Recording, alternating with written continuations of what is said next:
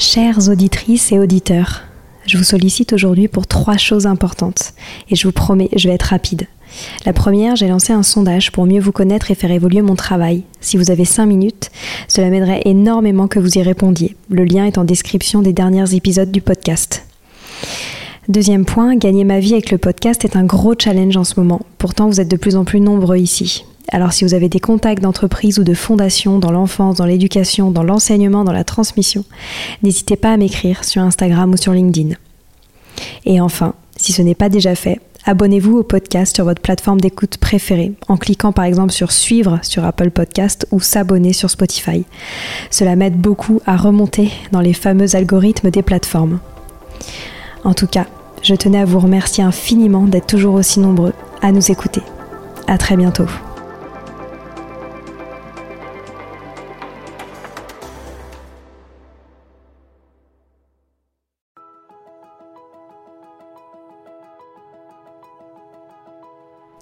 Bonjour à tous, ici Stéphanie, c'est moi, et Sylvie Descleb pour un nouvel épisode du podcast Les adultes de demain. Les adultes de demain, c'est un échange autour de l'éducation et la parentalité pour éduquer autrement. C'est aussi un livre qui s'intitule Offrir le meilleur aux enfants aux éditions Atier. Vous trouverez le lien sur notre compte Instagram et sur notre site internet lesadultesdedemain.com.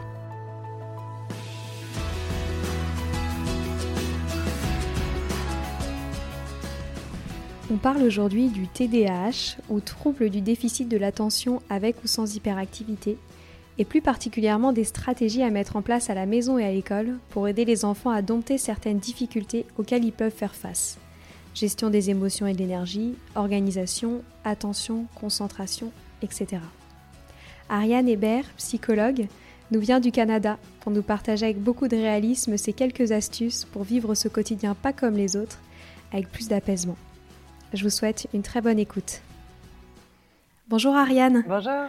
Merci d'être avec moi aujourd'hui malgré le grand décalage horaire qui nous sépare puisque vous êtes au Canada. Oui, tout le plaisir est pour moi. vous êtes psychologue et également la fondatrice de la boîte à psy qui permet de répondre à un tas de questionnements autour de la famille. Enfin, vous êtes auteur à succès et notamment sur les sujets du trouble du déficit de l'attention avec ou sans hyperactivité, le fameux TDAH.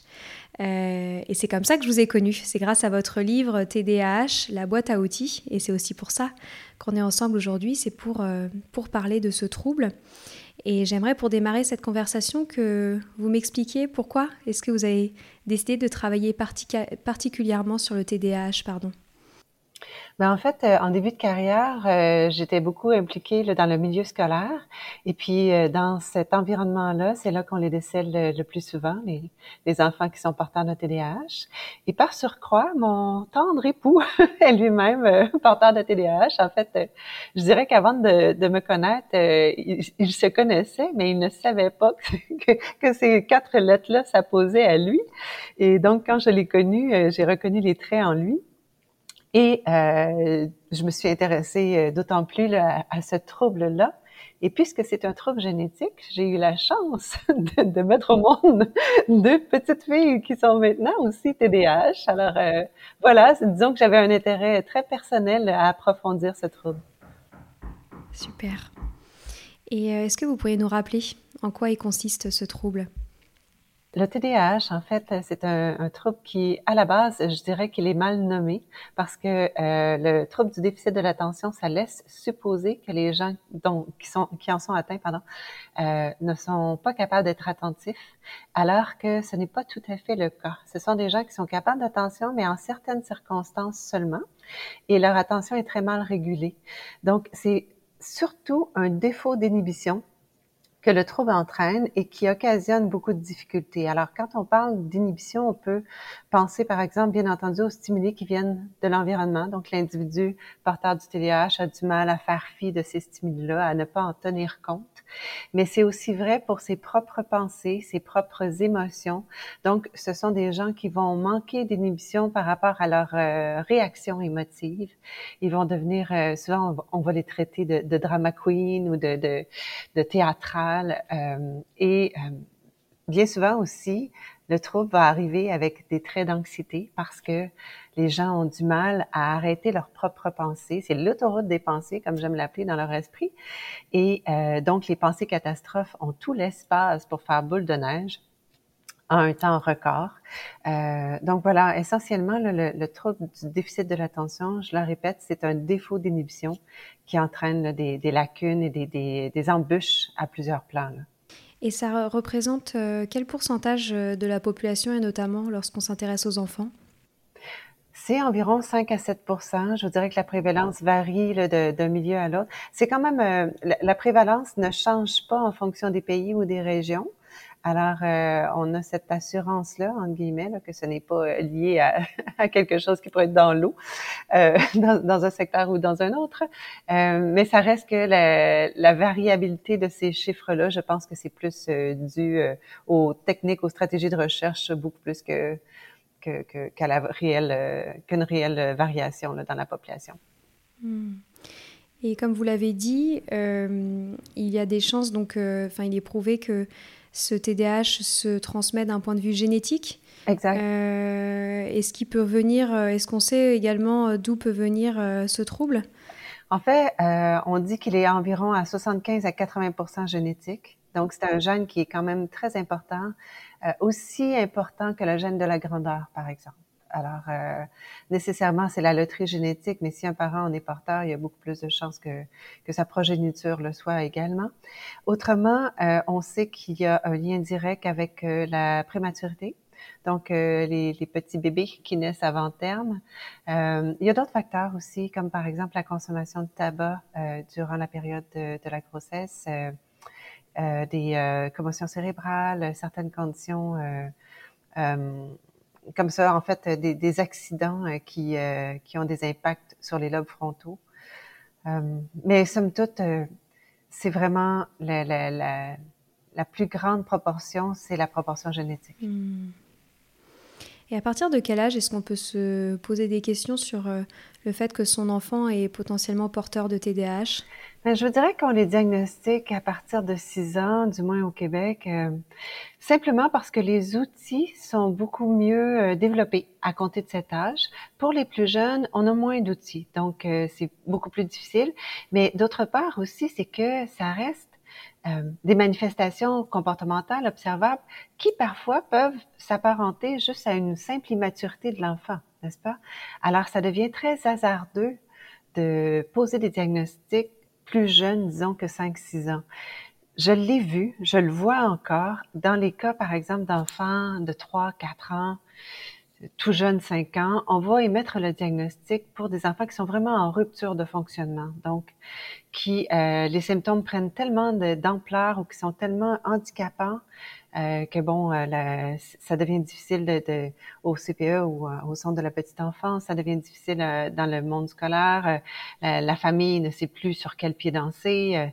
donc des enjeux, des embûches comme ça qui sont d'importance tellement, en fait, qui prennent tellement d'importance que le, fonctionnement quotidien de l'enfant est vraiment entaché par ces symptômes. À ce moment-là, on, on peut se permettre, mais généralement, à partir de 6 ans, on va commencer à diagnostiquer euh, les enfants TDAH.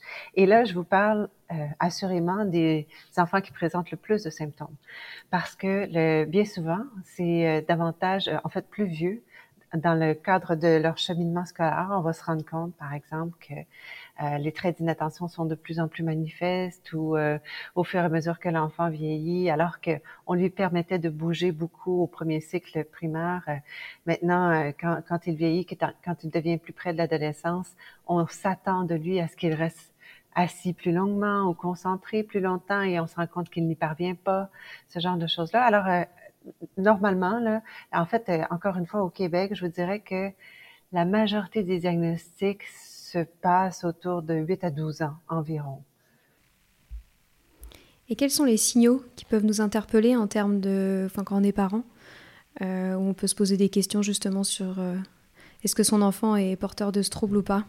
Il y a des traits d'agitation qui dépassent ce qu'on observe normalement euh, chez un enfant du même âge. Donc, encore une fois, il y a une distinction à faire entre un enfant énergique et un enfant hyperactif. Donc, souvent, euh, ce sont, on les appelle des petits lapins énergiseurs. Là, on a l'impression qu'on ne vient pas à bout de leur euh, énergie, de leur agitation. Ça, c'est un des traits qui est facilement observable. Alors, celui-là, c'est celui qui va souvent conduire les enfants à être diagnostiqués en premier. Donc, les enfants qui sont porteurs de ce symptôme vont souvent être repérés beaucoup plus rapidement que les autres parce qu'on les voit, on, porte les yeux sur eux, puis on, voit qu'il y, a toujours quelque chose qui, est agité, que ce soit les mains, les pieds, euh, euh, incapable de demeurer assis sur ses deux fesses, euh, constamment en train de remuer sur sa chaise, ce genre de choses-là. Euh, autrement, les traits d'inattention aussi, euh, on, va surprendre les enfants à tomber dans la lune ou à sembler absents, ou encore euh, on leur donne de l'information et ils semblent ne pas retenir cette information-là. Ces traits d'inattention-là sont, sont, beaucoup plus difficiles à observer à l'œil nu. Alors souvent, ça va être une chute au niveau des résultats académiques qui va questionner les parents ou les enseignants.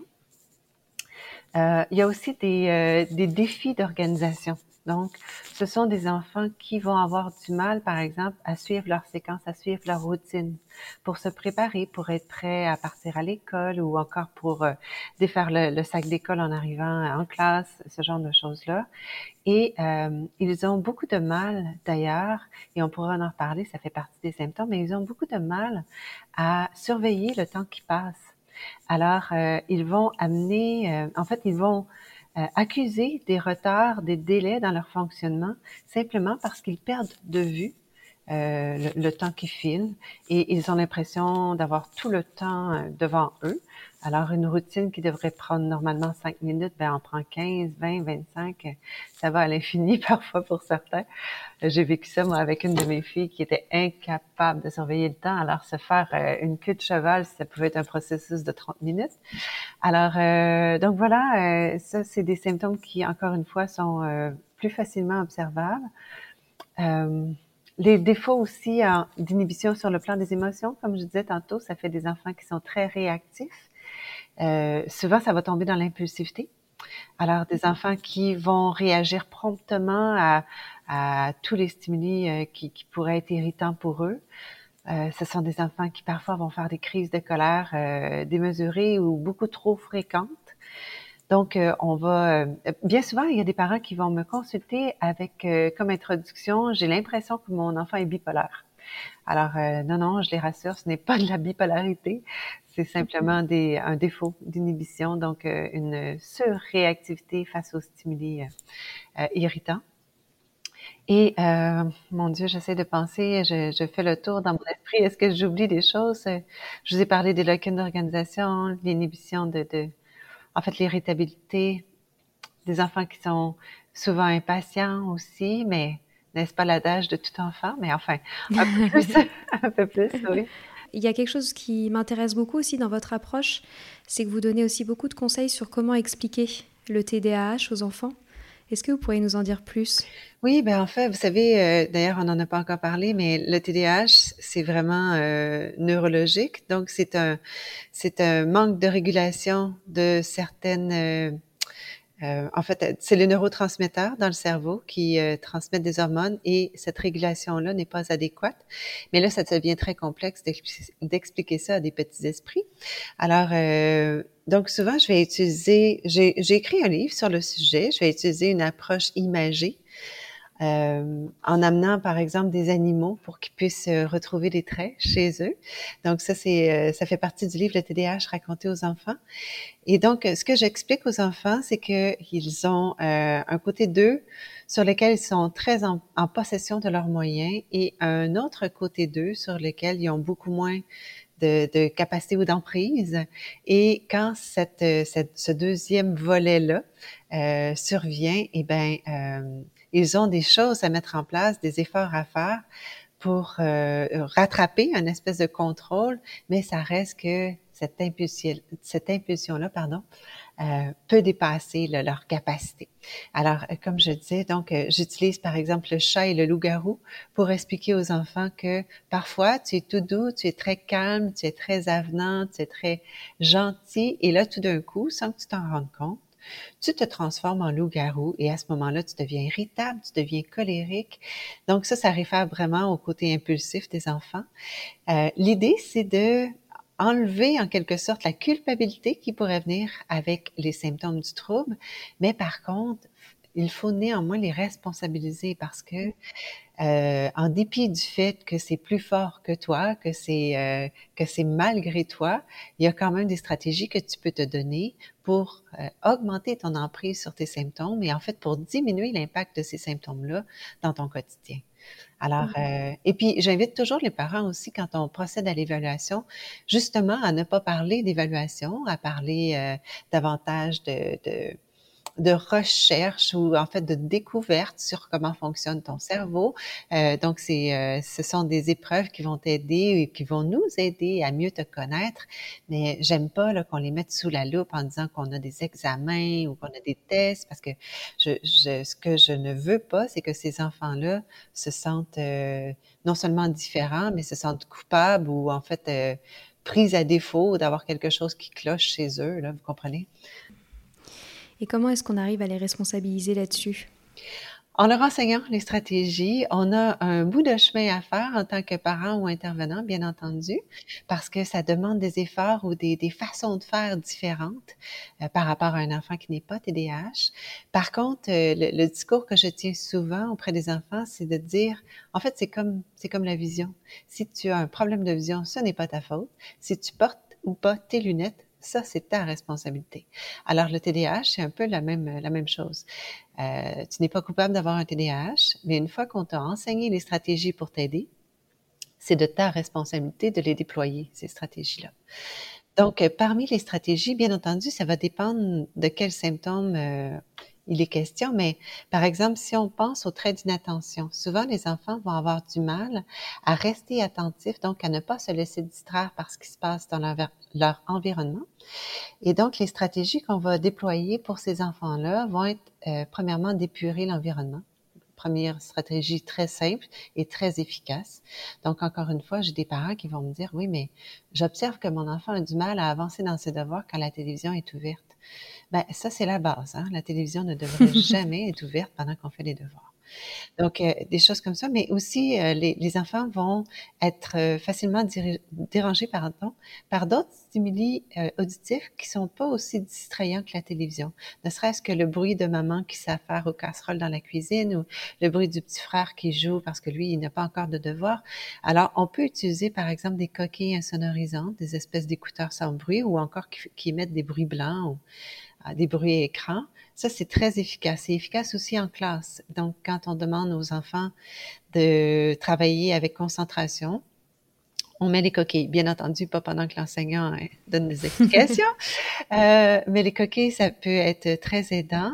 On a aussi euh, des isoloirs en classe, donc euh, on appelle ça les petites cachettes. Là, c'est fait souvent avec avec des panneaux de carton, des trucs comme ça. L'idée, c'est juste de, de créer une obstruction visuelle, en fait, d'empêcher les stimuli visuels d'arriver d'arriver à l'attention des enfants. On va bien entendu privilégier une place à l'avant de la classe, tout près de l'enseignante, qui va pouvoir ramener l'enfant ou signaler à l'enfant que semble être inattentif tout d'un coup. Euh, on va éviter de placer l'enfant près des fenêtres, par exemple, pour ne pas être distrait par l'écureuil qui grimpe à l'arbre ou le, camion qui passe dans la rue, ce genre de distracteur-là. Euh, d'autre part, on va aussi utiliser des stratégies, par exemple, pour euh, l'agitation motrice. Alors, euh, on a des, ce qu'on appelle des coussins lourds. Ici, je ne sais pas pourquoi, mais les coussins sont à peu près tous en forme de lézard. Alors, on a pris l'habitude de les appeler les lézards lourds. Mais ce sont des, ce sont des coussins, en fait, qui ont un poids, c'est proprioperceptif. C'est, c'est fait euh, de billes ou de sable, de trucs comme ça. Et euh, on dépose ça sur les jambes de l'enfant. Donc, ça crée une espèce de, d'impression de pesanteur. Ça aide un peu à rester assis. Quand je dis ça aide un peu, c'est bon, c'est efficace. Euh, cependant, il ne faut pas penser que parce qu'on met un poids sur les jambes de l'enfant, ça y est, on est parti pour trois heures d'affilée. Donc, euh, c'est bon à coup de 20 minutes, je vous dirais environ, mais des fois, ça va être suffisant pour faire la période des devoirs ou encore un travail en classe. Euh, on a aussi les pédaliers. Donc, ce sont des bureaux qui sont munis de pédales de vélo en dessous. Alors, l'enfant peut pédaler tout en effectuant ses tâches.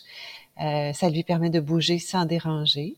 On a ce qu'on appelle des discocites. Alors, c'est un petit coussin de positionnement et c'est bosselé, ce coussin-là. Euh, donc, le but, là, c'est pas de, de déranger l'enfant euh, sur son assise, c'est plutôt de, de l'inviter, en fait, de le déstabiliser. Donc, euh, lorsque l'enfant est assis sur ce coussin de positionnement-là, ça bouge un peu, c'est pas aussi stable qu'une chaise, par exemple, et donc ça l'oblige à contracter un petit peu les muscles du tronc et euh, d'être actif en mouvement sans que ça paraisse trop. Alors, ça aussi, c'est une façon de le faire bouger sans déranger. On a des produits de motricité pour la main, des balles, par exemple, anti-stress ou des, tangles, des choses pour faire bouger les doigts. Euh, donc, ça, c'est tous des outils qui sont efficaces autant pendant la période de devoir que euh, qu'en classe, je répète. En classe aussi, euh, en fait, dans, les, dans notre système scolaire, dans les écoles, il y a plusieurs euh, milieux qui ont mis en place des parcours moteurs. C'est très bien, ça, c'est vraiment très efficace. Alors, euh, par exemple, dans le corridor, il va y avoir des, des stations où l'enfant doit d'abord sauter, ensuite courir d'un endroit à l'autre, faire des pressions sur le mur, ce genre de trucs-là. Et ça permet à l'enfant de libérer un peu d'énergie avant son retour en classe. Tous les trucs dont je suis en train de vous parler, les stratégies qu'on utilise, là, malheureusement, elles ne sont pas universelles cependant. Alors, un parcours moteur peut très bien fonctionner dans le cas d'un enfant. L'inviter, l'amener à bouger, à se dépenser un peu, et lors du retour en classe, ça va beaucoup mieux, il est beaucoup plus concentré. Pour un autre, ça peut avoir complètement l'effet inverse. Donc, le fait d'avoir fait un parcours moteur comme ça, ça vient d'avoir gonflé son agitation. En fait, on vient de l'exciter. Et là, de retour en classe, c'est pire que pire. Euh, on n'a plus de, de capacité d'attention. Ou en fait, il devient très, très agité. faut voir. Il faut vraiment les essayer pour voir euh, la réponse euh, de l'enfant à l'intervention. Alors, euh, donc, je vous ai parlé vraiment des stratégies pour l'attention, pour l'agitation.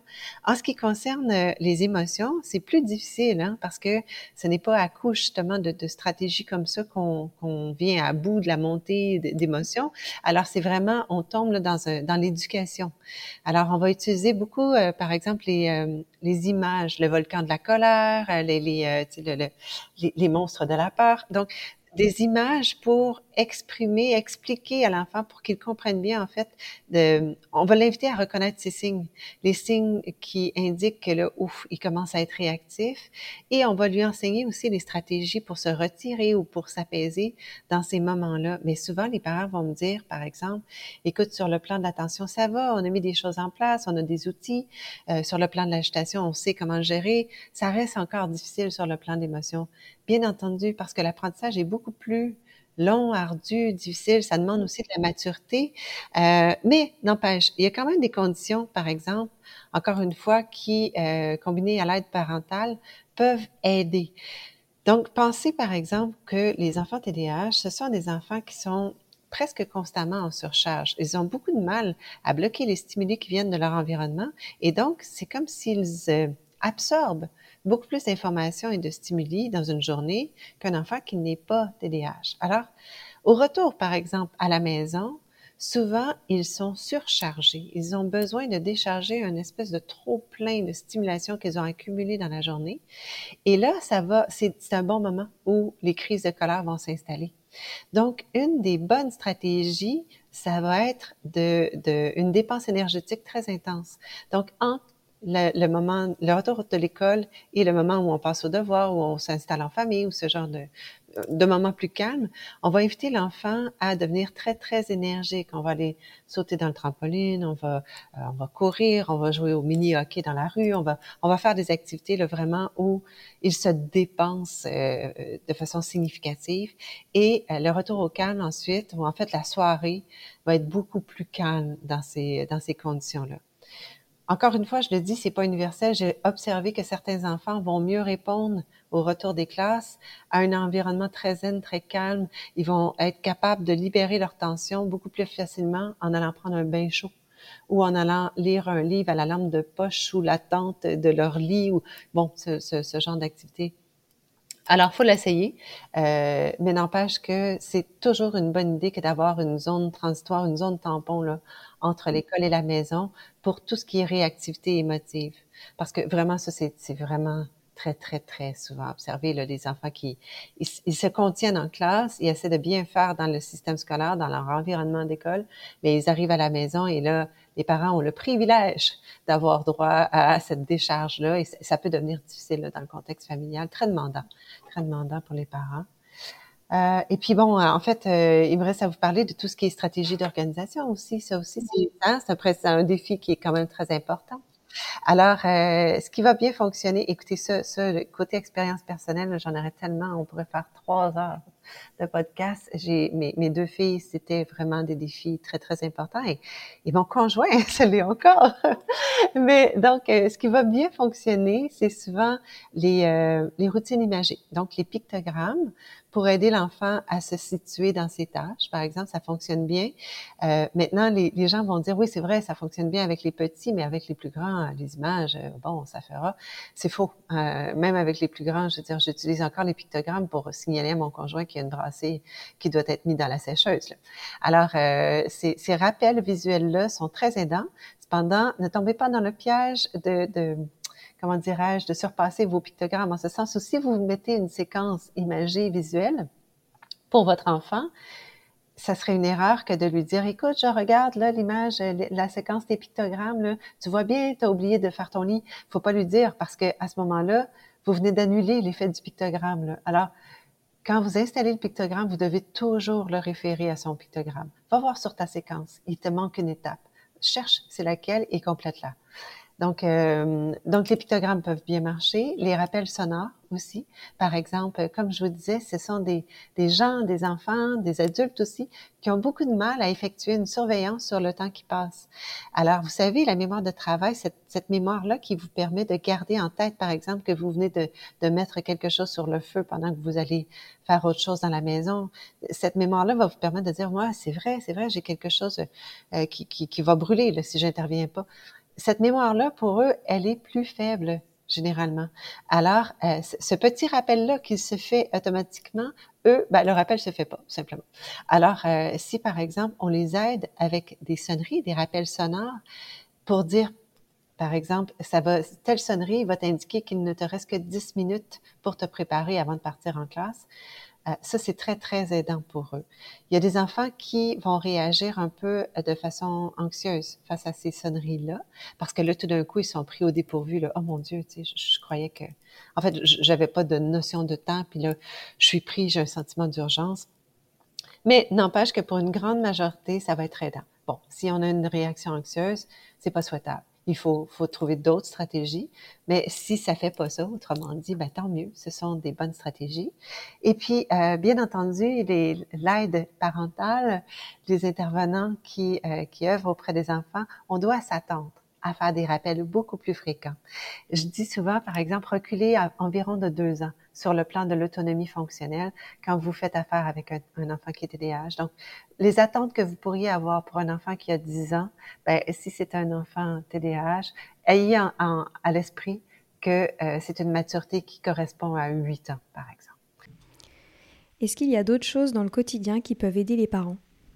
En fait, là, ce qui, euh, en fait, ce qui va être aidant pour les parents dans le quotidien, justement, c'est comme je disais, d'avoir euh, bon, d'avoir des attentes réalistes, mais également de toujours garder en tête les limitations qui sont entraînées par le TDAH et euh, ajuster nos interventions en conséquence. Je vous donne un exemple. Donner une consigne de, de part et d'autre de la maison à un enfant qui n'est pas TDAH, on peut se permettre de le faire. Alors, euh, Henri, va chercher tes bottes, ça va être le temps de partir dans cinq minutes. On peut se permettre de créer ça de la cuisine au salon. Pour un enfant TDAH, ça ne sera pas une bonne intervention. On a besoin d'avoir un contact physique, d'avoir un, un, contact visuel, de s'assurer que l'enfant a entendu et compris la consigne. Alors oui, ça demande une implication supplémentaire.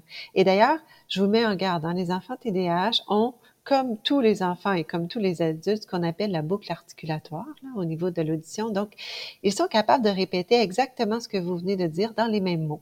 Alors, si vous dites simplement à, votre enfant, ben, qu'est-ce que je viens de te dire, et qu'il répète mot pour mot, ça ne veut pas dire qu'il l'a compris.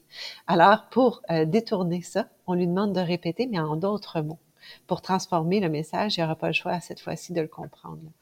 Alors, euh, donc les consignes doivent être données vraiment dans des conditions optimales dans le, dans le processus d'évaluation TDAH, là, une des évaluations euh, porte sur l'attention divisée, donc la capacité à amener deux tâches euh, à bien en même temps. Et on se rend compte que les enfants qui ont euh, le TDAH ont beaucoup de mal à faire ça. Alors, si votre enfant est en train d'attacher ses bottines ou en train de, de, de, compléter sa collation pour partir en classe ou de, de ranger ses trucs dans son sac d'école, assurément, les chances sont très élevées qu'il n'entende pas ce que vous êtes en train de lui dire. Voilà, donc pour euh, vous aider au quotidien, parents, famille, il faut prendre note des limitations qui sont entraînées par le déficit et essayer de le contourner avec des stratégies ou avec, euh, avec, euh, avec plus d'emphase sur votre façon de faire vos demandes, vos consignes, etc.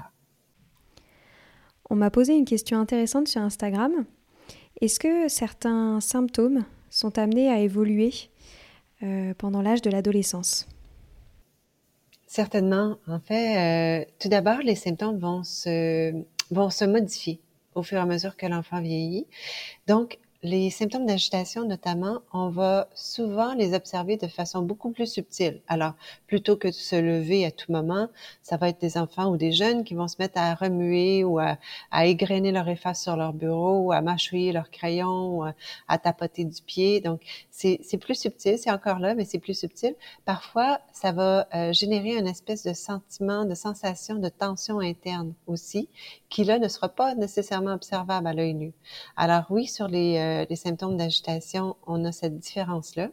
Les symptômes d'impulsivité aussi. Les, jeunes vont apprendre, par exemple, que ce n'est pas socialement adéquat que de réagir de façon trop euh, euh, exagérée, en fait, par rapport à leur frustration ou leur irritation, mais ils vont demeurer néanmoins impulsifs. Et là, ils vont avoir des comportements d'impulsivité qui vont être très différents de ce qu'on observe à l'enfance. chez les ados, par exemple, justement, vous me parlez d'Instagram, ben, les, les, les, jeunes filles vont souvent poster des, des trucs et, et, regretter rapidement par la suite parce que vont agir sur le coup de l'impulsion. Euh, les garçons vont souvent avoir, et puis c'est pas sexiste, c'est vraiment démontré dans la littérature scientifique, les garçons vont souvent avoir des comportements de recherche d'adrénaline, des comportements très téméraires. Donc, euh, vont conduire vite, vont faire des petits vols, vont se mettre dans des situations à risque physiquement parlant. Et puis, euh, donc voilà, l'impulsivité va se transformer de cette façon-là. Euh, en ce qui a trait à l'inattention également, euh, en fait, l'inattention va rester, va, va, demeurer, mais on va l'observer aussi dans des euh, dans des gestes quotidiens. Donc, ça va être beaucoup plus manifeste, par exemple, le, le, perdre le fil de ce qu'on est en train de faire ou avoir des oublis de matériel fréquents ou euh, euh, ne plus se souvenir que, que le, manque d'organisation sur la planification scolaire, par exemple, ne plus se souvenir que je devais remettre ce devoir-là ou que j'avais cet examen-là ce matin, ce genre de trucs-là. Alors, euh, et puis, a, les ados TDAH comme les ados euh, non TDAH vont avoir une phase d'affirmation de soi où là, ils vont rejeter un peu tout ce qui vient des parents et des adultes. Alors, les moyens et les stratégies qu'ils ont appris pour gérer leur TDAH, ils en ont comme plus envie. Euh, donc, il y a cette phase-là de rébellion ou non, ça va, moi, je, peux me débrouiller, j'ai pas besoin de, vos pictogrammes, puis j'ai pas besoin de vos rappels sonores. Alors, euh, ben voilà, ça, complique un peu des fois.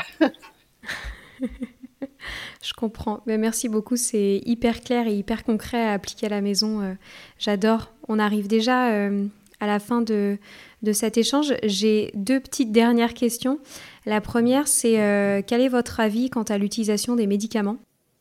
Les médicaments pour le déficit d'attention, ce sont euh, des très bons outils qui, en fait, peuvent vraiment améliorer la qualité de vie d'un individu. Cependant, ça reste toujours une option. La beauté de la chose, c'est qu'on ne meurt pas d'un TDAH. Alors, c'est toujours, euh, on peut toujours choisir ou pas la médication en fonction de nos valeurs personnelles. Euh, maintenant, moi, j'ai envie de vous dire, à titre personnel, je pense que la médication devrait toujours faire partie de la solution quand les symptômes sont handicapants au point où la qualité de vie de l'individu est vraiment atteinte. Euh, autrement, des fois des stratégies comportementales ou euh, de l'aide des parents, des enseignants, ça peut suffire.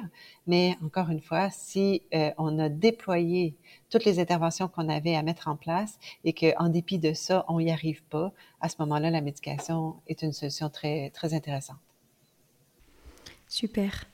Et dernière question, est-ce que vous auriez un dernier conseil euh, aux parents qui nous écoutent et qui ont des enfants porteurs de ce trouble? Est-ce que vous auriez un dernier message à leur faire passer? C'est peut-être pas un dernier conseil plus qu'une dernière information, c'est que le déficit d'attention dans la croyance populaire, ça disparaît à l'âge adulte, alors que ce n'est pas du tout le cas. Ça prend d'autres formes, mais euh, le déficit d'attention est là pour rester dans une grande majorité de cas. Alors, euh, j'ai envie de, de, vous dire, attendez-vous à avoir des petits défis tout au long de votre parcours, mais, mais croyez-moi, je vis avec trois à la maison et c'est des êtres extrêmement attachants. super, et eh ben merci beaucoup euh, Ariane, c'était vraiment super. Euh, j'ai adoré cet échange et vraiment j'invite euh, mes auditeurs à se procurer vos livres parce que voilà, ils, vont encore plus loin dans, tout ce que vous avez évoqué et donnent vraiment des outils concrets à la maison. Donc super, super boulot. Je vous invite aussi à consulter le site www.laboîteapsy.com et vous avez aussi beaucoup d'outils sur le site internet pour adresser le TDAH. Trop bien. Eh ben, merci beaucoup, Ariane. Je vous souhaite euh, une belle journée. Merci. Canadienne. Oui, dans le froid. Merci. Bonne journée. À bientôt. Au revoir. Voilà, c'est fini pour aujourd'hui. On espère que cet épisode vous a plu. Avant de se quitter, on a quand même besoin de vous. Si après avoir écouté cet exposé, vous ressortez avec plein d'idées pour apporter le meilleur aux enfants, n'oubliez pas de nous laisser 5 étoiles et un petit commentaire sur Apple Podcast, sur iTunes ou toute autre plateforme d'écoute de podcast. Cela nous aidera à mieux ressortir et surtout à nous motiver pour continuer cette aventure ensemble. Si vous avez des suggestions, des idées de thèmes, des questions à poser, n'hésitez pas à nous contacter sur les réseaux sociaux, Instagram ou LinkedIn, en tapant Les adultes de demain. Nous serions ravis d'échanger avec vous. Si vous souhaitez en savoir davantage sur Sylvie, je vous invite vraiment à aller voir son blog sylvidesclep.com ou à la suivre sur Instagram en allant sur son profil Sylvie Desk, D-E-S-C-du-bas Montessori. Enfin, si vous souhaitez en savoir plus sur le calendrier des prochaines formations Montessori, rendez-vous sur www.apprendre-montessori.fr. On a hâte de vous retrouver vite et à très bientôt sur les adultes de demain.